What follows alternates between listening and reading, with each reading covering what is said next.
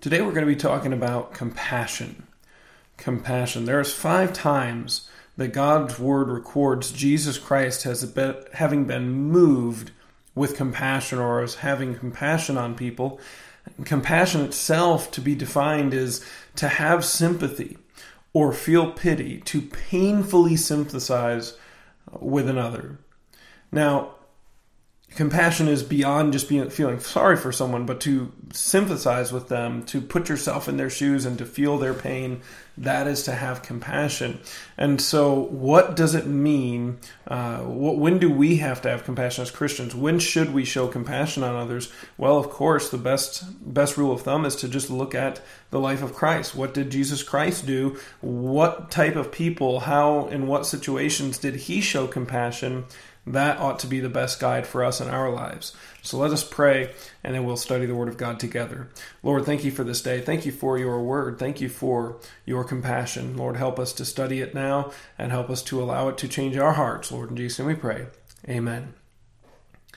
There are five, as I said, five different places where God's word records Jesus Christ as having been moved with compassion. The first of which I want to take you to today is Mark chapter 1. And starting in verse number 40, the Bible says, And there came a leper to him, beseeching him, and kneeling down to him, and saying unto him, If thou wilt, thou canst make me clean. And Jesus, moved with compassion, put forth his hand and touched him, and saith unto him, I will, be thou clean. So the first person that Christ here is having compassion on is the helpless condition of this sick man. Now this wasn't just any leper. If you can if you look back with me at the verse in Mark chapter 1 verse 40, this man came to Christ. He sought Christ out. He beseeched Christ. He kneeled before Christ. He showed faith in Christ. Christ healed a great many people while he was here on this earth, and, and he still heals people today through the power of prayer. And, and yet, not every single person ever got healed. Those who, so often it was those who sought him out the lepers and the sick that, that sought out Christ. They knew Christ was coming and they cried out to him. They knew Christ would be in town and they sought out to him. Uh, the, the friends of the paralytic man that they, they tore up the roof of the house and lowered him down so that Christ could heal him. People that, people that seek the Lord, the Bible says, draw nigh unto me and I will draw nigh unto you. The Lord showed compassion on this man.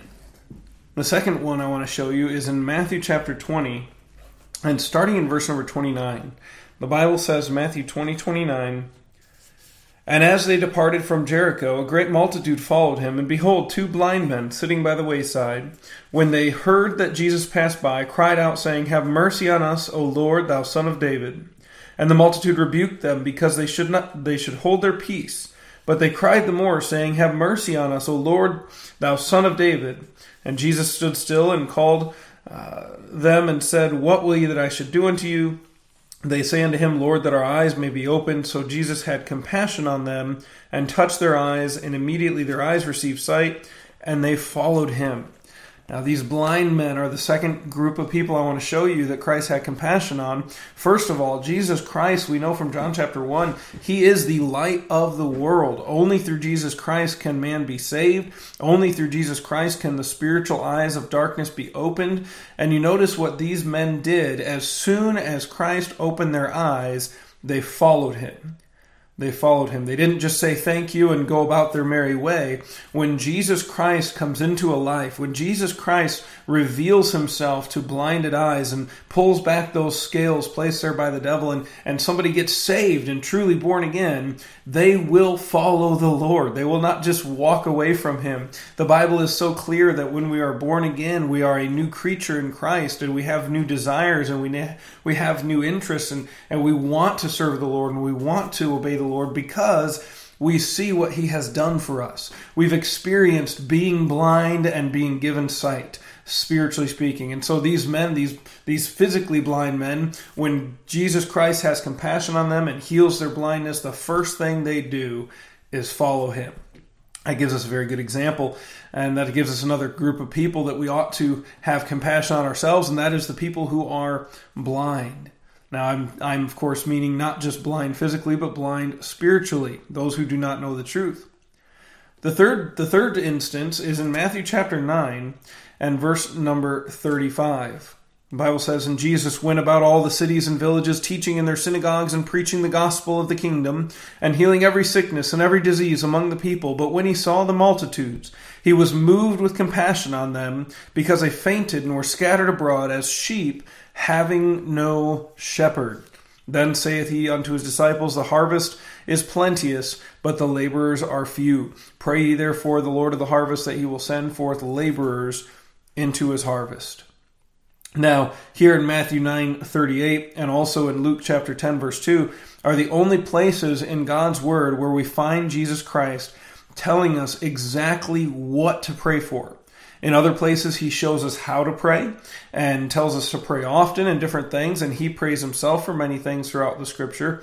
But here, he tells us exactly what he wants us to pray for, and it is for laborers to go into the harvest field. He had compassion on those that did not have a shepherd. They did not have someone to guide them. They did not have someone to lead them. And there are people all across this world that have no idea who Jesus Christ is. They have no idea who the light of the world is. They have no idea. They have no one to guide them. 2 Peter 3 9 says, The Lord is not slack concerning his promise, as some men count slackness, but is long suffering to usward, not willing that any should perish, but that all should come to repentance. God desires all men to be saved. God does not desire anyone to have to go to hell. God tells us to pray for workers, for laborers, preachers, missionaries, evangelists, the plumber, the guy working on your car who happens to be a Christian and is willing to witness on the job. People like that. God, God tells us to pray for laborers because the harvest is there. There's just not enough laborers. There's people that need to know the truth, and there's not enough people out there telling the truth about Christ. The problem is in Romans chapter 1 verse 20 the Bible tells us that that even if someone never hears the gospel from your lips or mine they still face the same penalty for sin which is death and an eternity in hell. Romans 10:14 says how then shall they call on him in whom they have not believed and how shall they believe in whom they have not heard and how shall they hear without a preacher.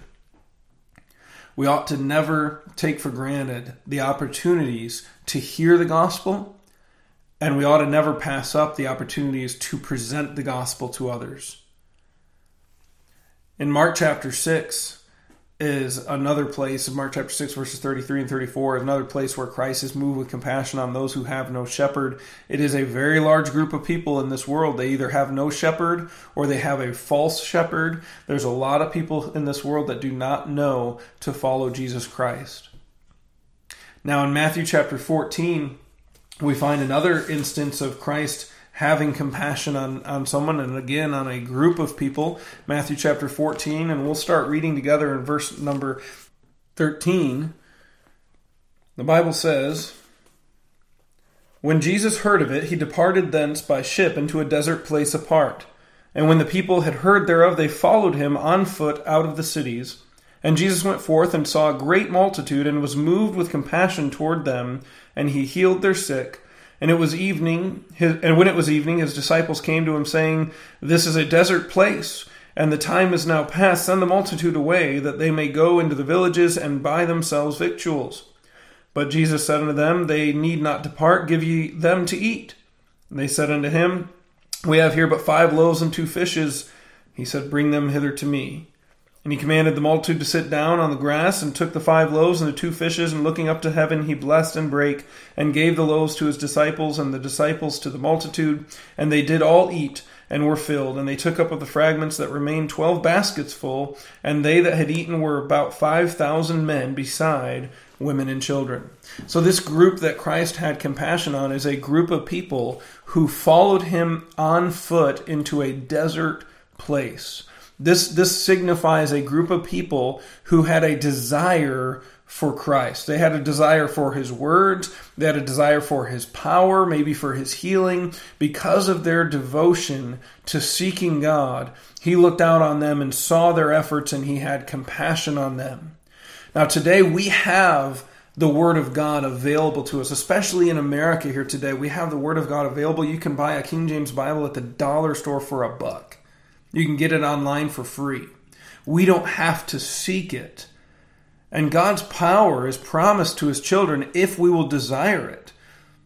How sad is it that we who do not need to suffer to reach the words of God let those words become so meaningless to us. We let our hearts grow cold to his word and we lose his power in our lives. If we want power in our lives, we need to realize as Romans 1:15 says, "So as much as in me is, I am ready to preach the gospel to you that are in Rome also, for I am not ashamed of the gospel of Christ, for it, the gospel of Christ, it is the power of God unto salvation to everyone that believeth, to the Jew first and also to the Greek." It has been said that knowledge is power. Consider the verse we just read. God's word is power. But the power of the word of God in each person's life is limited by how much they seek it. If I were to present to you a glass of liquid power, a, a bottle of power, you say, to, to drink, and power to heal it, uh, to heal others, to power to gain strength, power to gain wisdom. If I offered you that glass of water or that bottle of water for free that could give you all that power, would you just sip on it once a week or would you chug that whole thing down?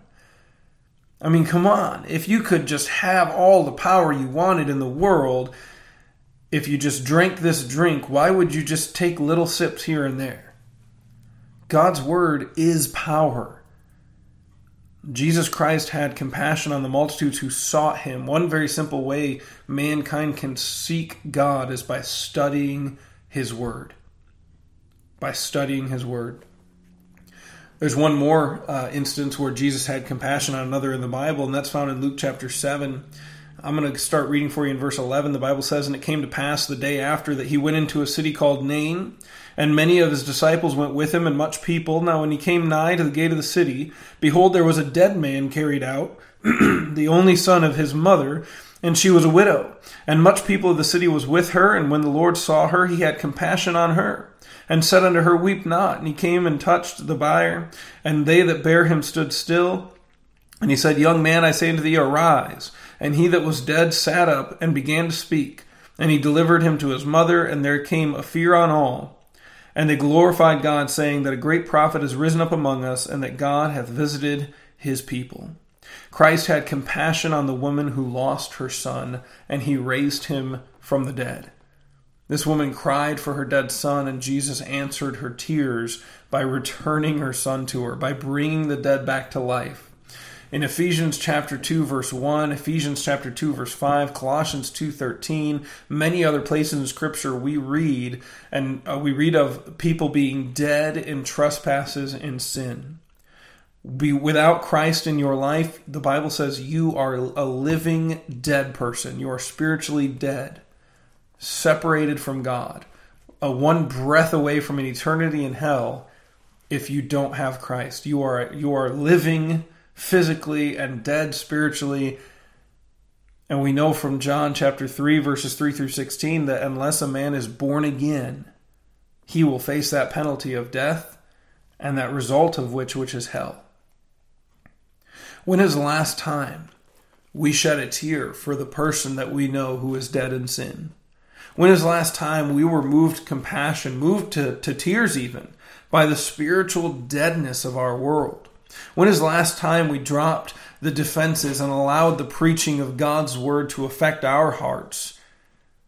When is the last time we sought out someone that we could show compassion on? Jesus Christ had compassion on the sick, the blind, the lost. He had compassion on those who sought after him. He had compassion on the woman sorrowing over the death of her son. This world makes us numb to these very things that Christ was moved with compassion for spiritual sickness and blindness and wandering. We ought to never soften our stance against sin. We ought to always be bold in our proclamation of the gospel. But we ought to always remember also in Jude chapter 1, verse 22, the Bible says, And if some have compassion, making a difference. It takes sometimes the fear of God, it takes sometimes the compassion of Christ to be the Christian that God desires us to be. The good news is, with such a broken and lost and spiritually dead world around us, we have so many opportunities to show compassion. Let's do just that.